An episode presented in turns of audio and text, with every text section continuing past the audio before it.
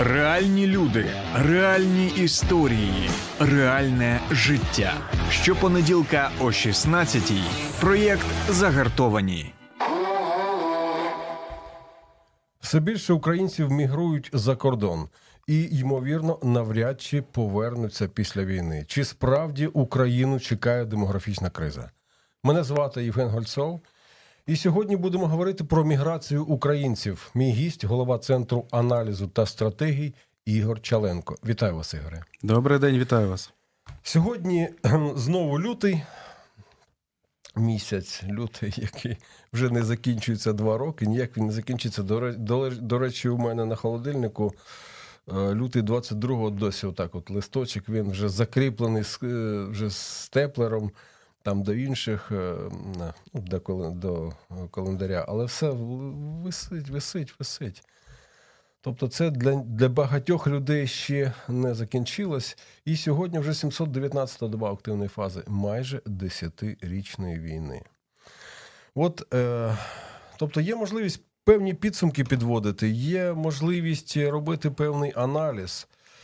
І дуже цікаво з вами, як з фахівцем, проговорити такі речі, які стосуються нашого як сьогодення, так і майбутнього. Е, факти за 30 років з різних причин наша країна втратила близько 10 е, мільйонів громадян.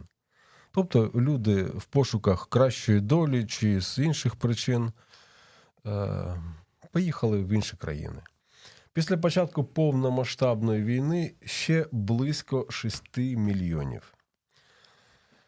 На ваш погляд, або може не тільки на погляд, а відштовхуючись якісь, може, від якихось офіційних е, статистичних даних, яка демографічна ситуація в Україні зараз?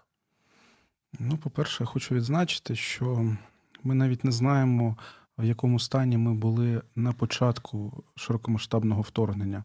От ви сказали, що ми втратили приблизно 10 е, мільйонів осіб. Ну, пам'ятаємо, е, на як на загальнонаціональному телебаченні була така активна кампанія, нас 52 мільйони. Так, є дані Держстату. Але ви ж розумієте, що починаючи з 2001 року у нас не проводився всеукраїнський перепис населення. І навіть е, за останні 5 років були намагання підрахувати непрямими методами, скільки ж у нас людей, і виходили на цифру не 42 мільйони, а виходили на цифру 37 мільйонів. Тобто, насправді, е, лаг у нас ну, доволі серйозний. І не дивлячись на те, що нинішній державний бюджет на цей рік розрахований із того, що у нас населення 35 мільйонів станом в цьому році, я без проблем можу ще відняти 5 мільйонів. Ну, тобто, е, припустити це, і це буде не якесь відірване від життя припущення. Ну і плюс, знову ж таки, ми маємо дуже серйозний, ну, все-таки лаг стосовно розуміння, а скільки ж виїхало людей. Бо е, наше Міністерство економіки говорить про ну, приблизно 6 мільйонів і 300 тисяч. Якщо ми беремо європейські інституції, вони називають кількість українських біженців в районі 4 мільйонів там 100 тисяч, близько того. Це якраз от свіжі дані були. А це я маю на увазі ті, хто залишились в тих країнах, чи просто транзитом через них проїхали? Ну, в основному це країни Європейського Союзу, наші біженці. Тобто, ну зрозуміло, що частина могла теж виїхати і в Російську Федерацію, не без цього. Будемо говорити об'єктивно. Але ми рахуємо якраз ті, які виїхали в країни ЄС і далі. І це понад 90% зараз якраз живуть в цих країнах або намагаються там в країни там Скандинавії десь і так далі. Але знову ж таки, е, ми маємо розуміти, що хто ну, власне, хто виїхав. Е, у нас дуже часто ми вважали, що виїхали виключно жінки, діти, пенсіонери. Але, ну, як навіть самі європейці кажуть, е, близько мільйона чоловік, чоловіків саме угу. чоловічої статі покинули Україну. Я зараз говорю не з точки зору мобілізаційного віку. Це ви маєте на увазі не тільки е, призивного віку, а взагалі. Ну е, там там питання про призивний вік, так, так, але я не з цієї точки зору хочу е, поглянути, а з точки зору економічно активного населення. Тобто виїхали не лише ті, хто потребує допомоги в середньостроковій перспективі і довше. Так, їм надали одразу допомогу, але виїхали люди, які одразу могли асимілюватися і приступити до роботи, що власне зараз і відбувається в низці країн Європи. От буквально свіжа статистика стосовно, наприклад, Польщі. Те, що виключно наші біженці дають Польщі приріст у 2% ВВП, виключно фактор українських біженців. І те, що українські біженці заробили для Польщі в три рази більше, ніж, те, ніж на них витратили. витратили. І Польща сьогодні це не перша країна, де у нас ну, велика кількість біженців мається на увазі за кількістю біженців, які зараз в країнах Європейського Союзу. На першому місці зараз стоїть, наприклад, Німеччина. І дійсно, в зв'язку з війною, внаслідок е, російської агресії, е, у нас спричинили, ну. На жаль, ми поділилися трудовим ресурсом, банально трудовим ресурсом, і тепер мільйони наших громадян будуть е, працювати і вже працюють на інші економіки і будують ну, інше життя. Ігор, я хочу трошки, е, трошки так поступово підійти до всіх цих запитань, тому що, по-перше, е, перше, так трохи підсумуємо. Наша демографічна ситуація зараз, ну скажімо, не найкраща, так? так? Ну, якщо говорити про демографічну ситуацію, окрім того, що виїхали е, і жінки того віку, як і коли вони їм найкраще народжувати, загалом рівень фертильності у нас е, катастрофічно впав в Україні безпосередньо. Тобто ті жінки, які могли зараз народжувати, вони відкладають це питання. І там офіційно я не чув статистики, але там у нас щось 1,3 показник, тобто дуже дуже низький показник. І е, це навіть не вистачає, щоб підтримувати певний е, певну кількість населення. Безумовно, і ну, маєте на, на увазі індекс народжуваності, чи як він там називається? Так, так. так. І виходить ситуація просто така, що е, у нас формується не просто демографічна криза, і навіть це важко назвати ямою. Я б це назвав демографічною чорною дірою, угу. яка буде нам відбиватися десятками років насправді. І я думаю, що може навіть і когось іншого сюди затягнути. Але трошки давайте далі, щоб ми все встигли. Ви вже, ем, так скажемо, ну, про, про тих, хто виїхав, пару слів сказали. Е, умовно, умовно, їх можна класифікувати, е, розділивши на чотири групи. Перша це класичні реальні біженці, переважно жінки середнього віку з дітьми. Це так. Друга група е, це от я просто статистику дивлюсь. Друга група це трудові мігранти. Тобто люди, які скористались цією можливістю і виїхали за кордон е, не лише через війну, а й для роботи. Ну і до того вони користалися безвізовим режимом на короткострокові поїздки, там де 90 на 180 днів. Тобто вони просто новий механізм для себе знайшли. Так, так. Тобто, це для них вже були такі, знаєте, протоптані стежки, я так розумію. Третя група це. Професіонали, е, які частіше за інші групи працюють за спеціальністю. Тобто я розумію, що це люди, які е, можуть працювати будь-де, ну, дистанційно, от це я так розумію. Або їхній фах просто робить їх, ну, можна сказати, незамінними якимось там працівниками, яких не, не, не дуже легко замінити. Ну і четверте, це люди з зони бойових дій, тобто це люди, які реально ну, постраждали, найбільше постраждали від війни. На ваш погляд, от з цих чотирьох груп, яка найбільша? Ну, очевидно, насправді е, треба все-таки говорити що дійсно це перша група. Ну, тобто е, жінки середнього віку з дітьми. Але знову ж таки, навіть ця категорія сьогодні вона перестає перебувати е, на соціальній підтримці. Вони вже виходять на роботу, вони вчать місцеві мови, і вони в нинішніх умовах не бачать для себе можливості повернення на батьківщину.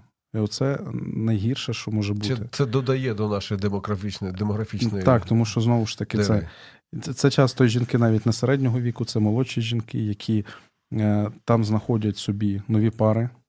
і будують нові сім'ї, не лише стають е, працівниками. Причому різні там це і робітничі професії, це е, менеджерські різні там спеціальності, управлінські.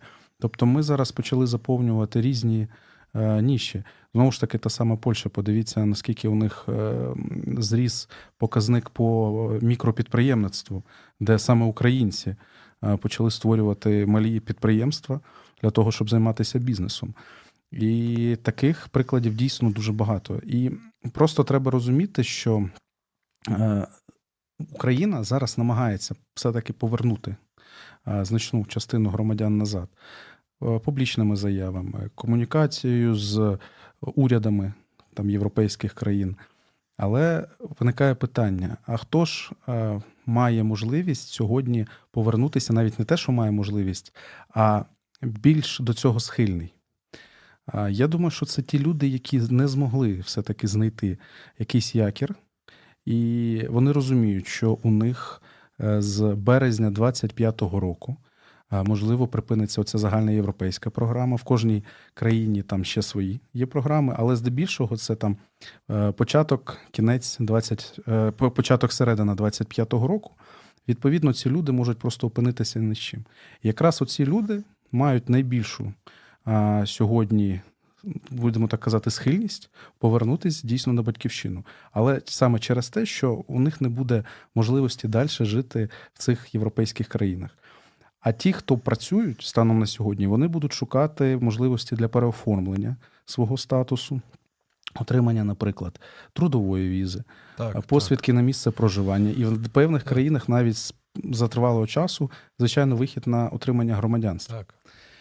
Ну, та це дійсно це, на жаль, так відбувається, і я не можу нічого поганого цим людям сказати, тому що дійсно це вибір. Ми розуміємо, в яких ми всі умовах живемо. Але ну, е, це вибір між тим, що вони мають зараз, так, і так. між тим, що вони можуть теоретично отримати, повернувшись додому. Я розумію. Але знову ж таки є люди, які прямо зараз повертаються. Я вам хочу сказати, навіть ті, хто і мав такий цей якір, працював, але з різних причин, навіть психологічних багато українок е, не відчули себе е, в своїй тарілці.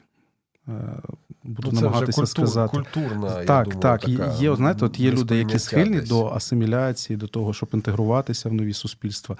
А є люди, для яких мовний бар'єр все-таки визначальний, і вони не можуть просто вивчитись. Ну, різні люди є. І, І такі зараз теж є, які повертаються.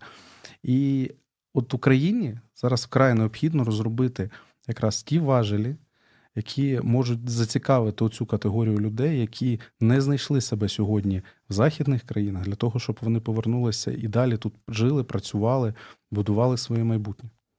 Ну, давайте ще обговоримо ще одну групу е, людей, які були змушені, скажімо так, е, мігрувати. Це внутрішньо переміщені особи.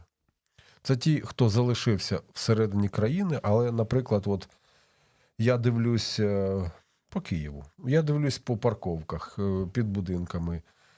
Що зараз стало дуже важко, ну набагато важче, наприклад, знайти місце паркування для машини. Дуже багато е, номерів зі сходу, з півдня. Тобто, я розумію, що це така ж так, також серйозна група. Ви е, маєте якісь дані про те, якою кількістю вона вираховуються? Неофіційно це в районі 7 мільйонів осіб. Офіційно це 4,9 мільйони осіб. Із цих 4,9 мільйонів осіб 2,5 е, отримують е, базову допомогу. Це 2 тисячі гривень. Звичайні люди, і по 3 тисячі гривень в місяць діти і особи з інвалідністю. Але ця допомога вона зараз пролонгована до 1 березня а далі зміни 24 відбудуться. Так, так. Ну так. тобто зараз буквально завершується так. І змінюються умови. Е, після змін цих умов. Е, фактично із цих 2,5 мільйонів, які отримують допомогу, е, залишиться десь півтора мільйони.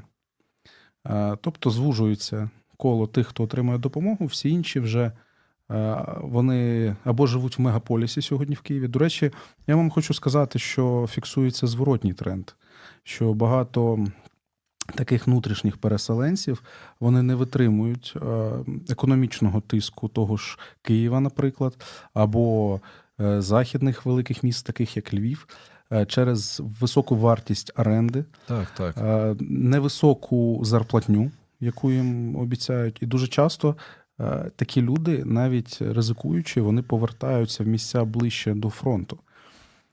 І такі процеси є. Але тим не менш, так є і багато людей зараз Е, внутрішніх переселенців, які далі живуть. Е, ну, вони фактично повторюють той же самий життєвий шлях, як було з внутрішніми переселенцями, починаючи з 2014 року.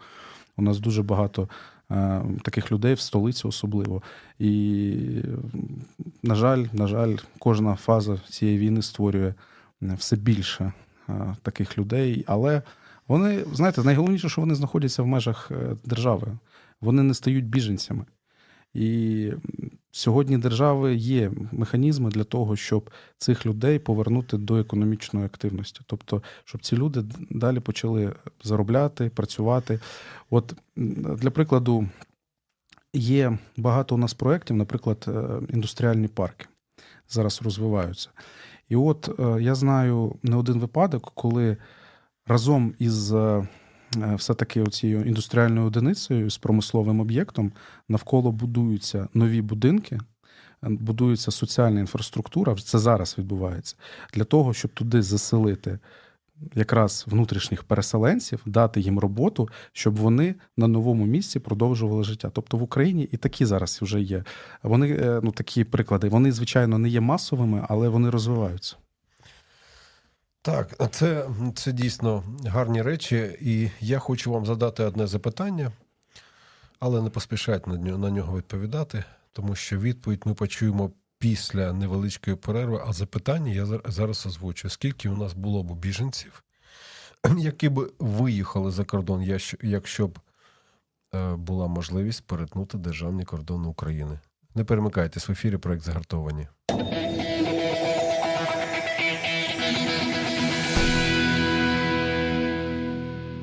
Ну що ж, повертаємось до запитання, скільки було б біженців в Україні, тобто людей, які офіційно перетнули би кордон України і виїхали за її за його межі, якщо б була можливість виїжджати з України, на ваш погляд? Ну, звичайно, ми розуміємо, що ну, як мінімум, як мінімум, я міг би додати сюди мільйони два-два з половиною чоловіків мобілізаційного віку, поясню свою логіку, це було просто воз'єднання родин. Воз'єднання родин за межами нашої держави. Плюс, звичайно, е, багато жінок, які зараз продовжують жити в Україні, у них є бажання виїхати, е, але є певні причини цього не робити. Це можливо, е, чи рідні там хворі, чи там батьки, чи робочі певні моменти. Але як тільки такі тригери вони зникають, то потенційно, звичайно, ці особи можуть виїхати. Тобто, загалом я оцінюю на рівні 3-3,5 мільйони додатково. Зараз е, в руслі теми того, що Російська Федерація може відкрити другий фронт. Або взагалі окупувати Україну зараз лякають Е, європейців, що буде плюс 10 мільйонів біженців е, в країнах Європейського Союзу з України. Як на мене, це песимістичний прогноз, але водночас маємо розуміти, що дійсно ми можемо ну, 3,5 дійсно мільйони як за умов вільного пресування е, просто ще додатково втратити. Це об'єктив. Ну, скажіть, будь ласка, на ваш погляд, Євросоюз, просто от наші от сусіди, ну, Європа, я маю на увазі, вони впораються, е, якщо 10 мільйонів буде? Одночасно е, це викличе дійсно кризу. Кризу. Е, причому ми побачимо певні політичні спекуляції довкола українців, ріст ненависті на політичній основі. На цьому будуть грати опозиційні сили. Ми фактично і зараз це бачимо і в найближчих наших сусідах, країнах або та ж сама Німеччина. А от для прикладу, випадок, де нашого футболіста 17-річного зарізали, е, виключно е, за те, що він українець. Хоча там, нібито за чутками, там взагалі е, там навіть не корінні німці були, а араби якісь. Ну, мається на увазі все рівно. Оця антиукраїнська карта вона розігрується. І, звичайно, рівень емпатії він все-таки може повторитися, але він точно не буде такого характеру, як це було в лютому, березні 22-го року. Ми маємо це усвідомлювати. Тому плюс 10 мільйонів. Ну я, очевидно, що можуть навіть певні країни банально е, змінити правила заїзду на власну територію. Ну тоді давайте трохи поговоримо про тих українців, які вже за кордоном. І перше перше питання, яке я, до речі, був за кордоном, е, ну, був у службових відрядженнях, бачив ставлення до чоловіків, які в аеропорту українських чоловіків, деякі люди демонструють. І бачив е, ставлення взагалі е, багатьох наших людей і до місцевих, і місцевих до них. І питання, яке, ну, над яким я замислився, чому е, наші біженці відрізняються від біженців попередніх хвиль? Чому вони не виглядають, е, знаєте, тими, хто е, ну, такий бідний, нещасливий, е, знедолений, нічого немає? Бо багато хто виїхав е, автівками з грошима. Е, ну, знаєте, гарно виглядаючи при цьому. Чому е, наших біженців не сприймають як біженців попередніх хвиль? Ну, окрім власне зовнішнього вигляду, те, те, про що ви говорите, е, наші біженці занадто активні. Ну, насправді, це наша особливість національна, якщо в порівнянні брати. От, наприклад, навіть якщо ви е, займаєтесь підприємництвом, подивіться, е, як ним займаються в е, країнах Західної Європи і як ним займаються українці. І дуже часто те, що робиться тиждень, наші можуть зробити за день за два. І замість того, щоб наших сприймати як біженців, е, нас сприймають ледь не як конкурентів. Конкурентів на трудовому ринку, на ринку праці, конкурентів е, з точки зору е, навіть культурологічної. Тому що, знову ж таки, от повертаюсь знову ж таки до Польщі, зверніть увагу, е, наскільки окрема аудиторія в Польщі, там прошарок населення, почав негативно сприймати кількість українських прапорів. Це не через те, що вони негативно відносяться до України, а це просто одномоментне розуміння, що ну, польського стає менше. Тобто українці почали не лише асимілюватися, але й вони принесли свою культуру, свою мову, свої звички, і багатьом це може не подобатися. Але, Але я хочу сказати, що в ці моменти ми все рівно ми їх можемо згладжувати. І оце найголовніше, тому що будь-де завжди осідлі вони негативно сприймають кочівників, ми це знаємо з історії.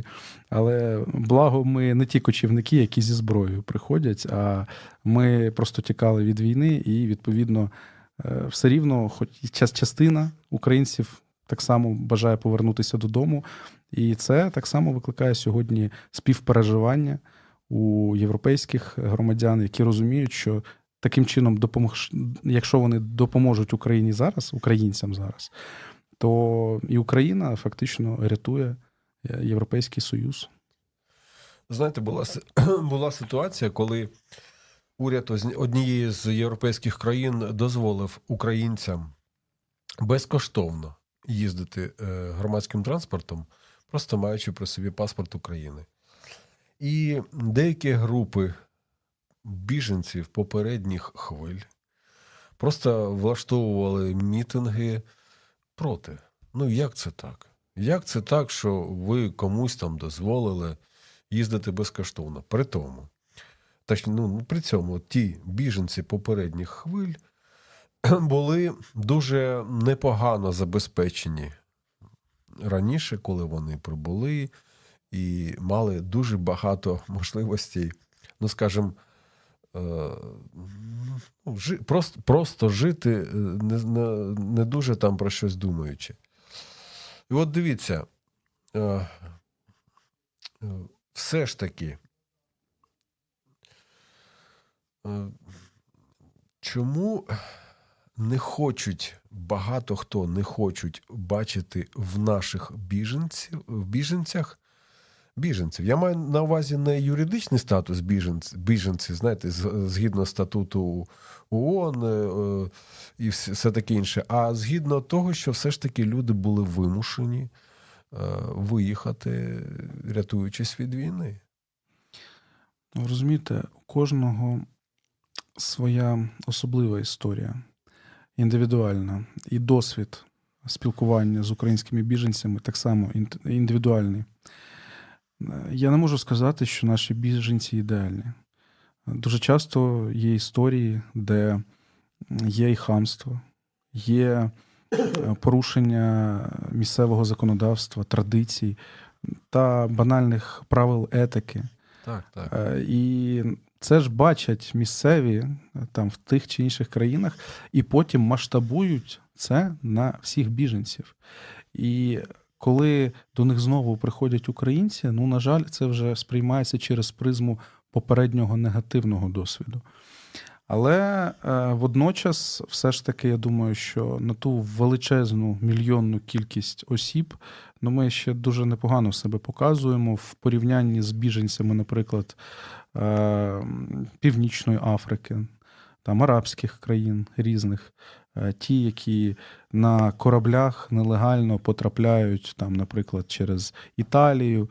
І е, взагалі ж у європейських громадян якраз сприйняття біженців, саме для них картинка це от той портрет, який я зараз назвав. А українці вони вибиваються із цього портрету. Їх більше сприймають як дійсно як е, певних е, працівників, які приїхали за кордону працювати, або навіть банально туристів. Банально туристів, тому що часто, от навіть в Німеччині е, я чув від своїх знайомих, що так, до нас дуже позитивно ставляться, але е, часто говорять, а чому ви не хочете офіційно працювати? А німецький уряд забезпечив настільки хороші соціальні виплати, що якщо підеш офіційно працювати, втратиш все. Втратиш. І так. виходить, що наших там працює на там понад мільйон біженців, які перебувають в Німеччині, працює щось в районі там 250-300 тисяч. А всі 700 тисяч вони сидять на шиї німецьких платників податків.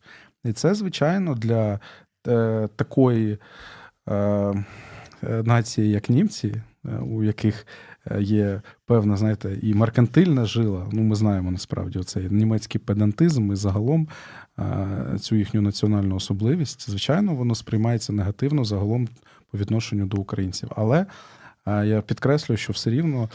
Ми зберігаємо хоча б частину емпатії. Тобто вона не така, як там лютий березень 22-го року, але все рівно поки що він є. Але він, звичайно, ми маємо несхідний тренд. А, Скажіть, будь ласка, от на ваш погляд, що впливає на цей рівень емпатії? Зовнішні фактори, чи ну я маю на увазі для європейських країн зовнішні фактори, чи просто от е, внутрішні фактори? Ну, ну, Наприклад, бачать вони нас, наших е, громадян. Я, до речі, ну, не скажу, що вони до цього не бачили якогось там хамства чи, чи етичної поведінки, бачили навіть багато гірших речей я стосовно біженців з інших країн. Але все ж таки впливає на на них е, зовнішні фактори, ну, скажімо, невідворотності якоїсь е, небезпеки, чи все ж таки зов, зовнішні, е, тобто внутрішні фактори. Тобто їх просто можуть, знаєте, ну, виводити з себе вже набридло нам це все, ці всі, скажімо так. Ну, На жаль, е, рівень емпатії він повністю е, владний е, правилам драматургії. І хочемо ми чи ні, але завжди є фінал. І ми не можемо, наприклад, один кінофільм показувати 6-7 годин, 8 годин. Будь-яка людина втомиться. Це просто от приклад того, що відбувається, в тому числі з точки зору такої навіть надважливої теми. Не може француз е, два роки жити. Е, там виключно думаючи про Україну, про українців, у нього своє цивільне життя, в нього свої проблеми. Е, проблеми з податками, проблеми з корупцією, врешті-решт. Мене, до речі, що найбільше дивує, що в країнах Європи 70% громадян вважають, що у них е, вкрай високий рівень корупції. Це показувала соціологія Євробарометру. Це якраз, до речі, показує, наскільки Е, може все відносно е, трактуватися. Але я просто хочу сказати, що все рівно так е, Україна продовжує воювати, відстоювати свій суверенітет, своє право на існування, але ну, об'єктивно ми відходимо від перших шпальт медійних, ми відходимо на другі, треті позиції в соціальних мережах. І так, це впливає сьогодні на цей рівень емпатії. Від цього нікуди не дітися. І на це мають зважати наші якраз біженці. І тут ситуація дуже схожа якраз з рівнем емпатії до військовослужбовців. Бо, от як в Україні, ми там ледь не 95% рівень підтримки ЗСУ. Але коли ти бачиш е, військовослужбовця десь окремо, який стоїть, у тебе вже трошки інше його сприйняття і десь навіть насторога чи ще щось. Ну, мається на увазі, що от загально людина сприймає нормально, але коли виходить на рівень індивідуальний, тут вже починаються питання. Скажіть, будь ласка, от все ж таки. Я маю надію, що українці не тільки користуються е, тим, що Європа і інші країни світу дають тим, хто там знаходиться, нашим громадянам, але й щось, щось приносять, щось е, залишать після себе. От як ви вважаєте, що вони можуть, е, чим вони можуть змінити ті країни, в яких вони зараз перебувають, і навпаки, чим вони можуть, в чому вони можуть змінитись перебуваючи в тих країнах? Ну, безумовно, я думаю, що знаходження наших біженців, особливо які е, все-таки інтегрувалися в суспільство і почали е, активно жити, Е, вони, звичайно, принесуть свою часточку культури, свою часточку там в певних наукових працях і так далі. У нас багато науковців виїхало, які не мали можливості тут займатися наукою. Там у них є ця можливість, і їм дають цю можливість. Знову ж таки, питання навіть на рівні банального генофонду. Ну, Ми знаємо, що відбувається з точки зору етнічної приналежності загалом в країнах Європейського Союзу, якраз через велику кількість мігрантів е, там з африканського континенту, те про що я говорю. І українці насправді вони дають можливість збалансувати це питання. З точки зору вже далекострокової перспективи. Ну і плюс е, я вважаю, що ці люди насправді вони не будуть повністю рвати відносини з нашою державою, і вони будуть певними містками між тими країнами, де вони знаходяться, де вони працюють, вони зможуть бути певними медіаторами для того, щоб ще більше зв'язати Україну вже не просто на словах чи там на е, заявах посадовців про реформи, а на конкретних кейсах, на конкретних співпрацях. Е, не лише там з точки зору гуманітарної, а й бізнес складової для того, щоб привносити в Україну оці власне інвестиції вже приватного сектору. Тому я думаю, що насправді, якщо наша е, оця мігрантська спільнота вона буде триматися разом вкупі, вона може ну, зробити вау для нашої країни, і це буде навіть набагато краще, ніж євреї всього світу, які просто це єдиний такий лобійський організм, який робить все, аби Ізраїль. Е, далі розвивався. І оця тема стосовно 65 мільйонів українців, е, пам'ятаєте, там президент Зеленський в світі, так? В світі, так. Тобто, оця тема, якраз от ми маємо зараз думати про те, щоб їх об'єднати всіх, щоб діаспорянин відчував себе е, в прямому контакті з Україною, тому що інакше, інакше ми будемо просто втрачати. Якщо ми будемо визначати виключно, що наші громадяни це ті, хто живуть там умовно в межах наших кордонів відбуваються різні події, там е, соціально-економічного характеру, люди виїжджають, е, населення стає менше. Ні, треба змінювати парадигму. Власне, саму парадигму і е, розуміти, де є наш ресурс. Наш ресурс це всі українці світу, і з ними треба мати контакт. Це дуже дуже цікаве, скажімо так, зауваження, дуже важливе. Е, не перемикайтесь в ефірі проект загартовані. Буквально за декілька секунд продовжимо нашу розмову.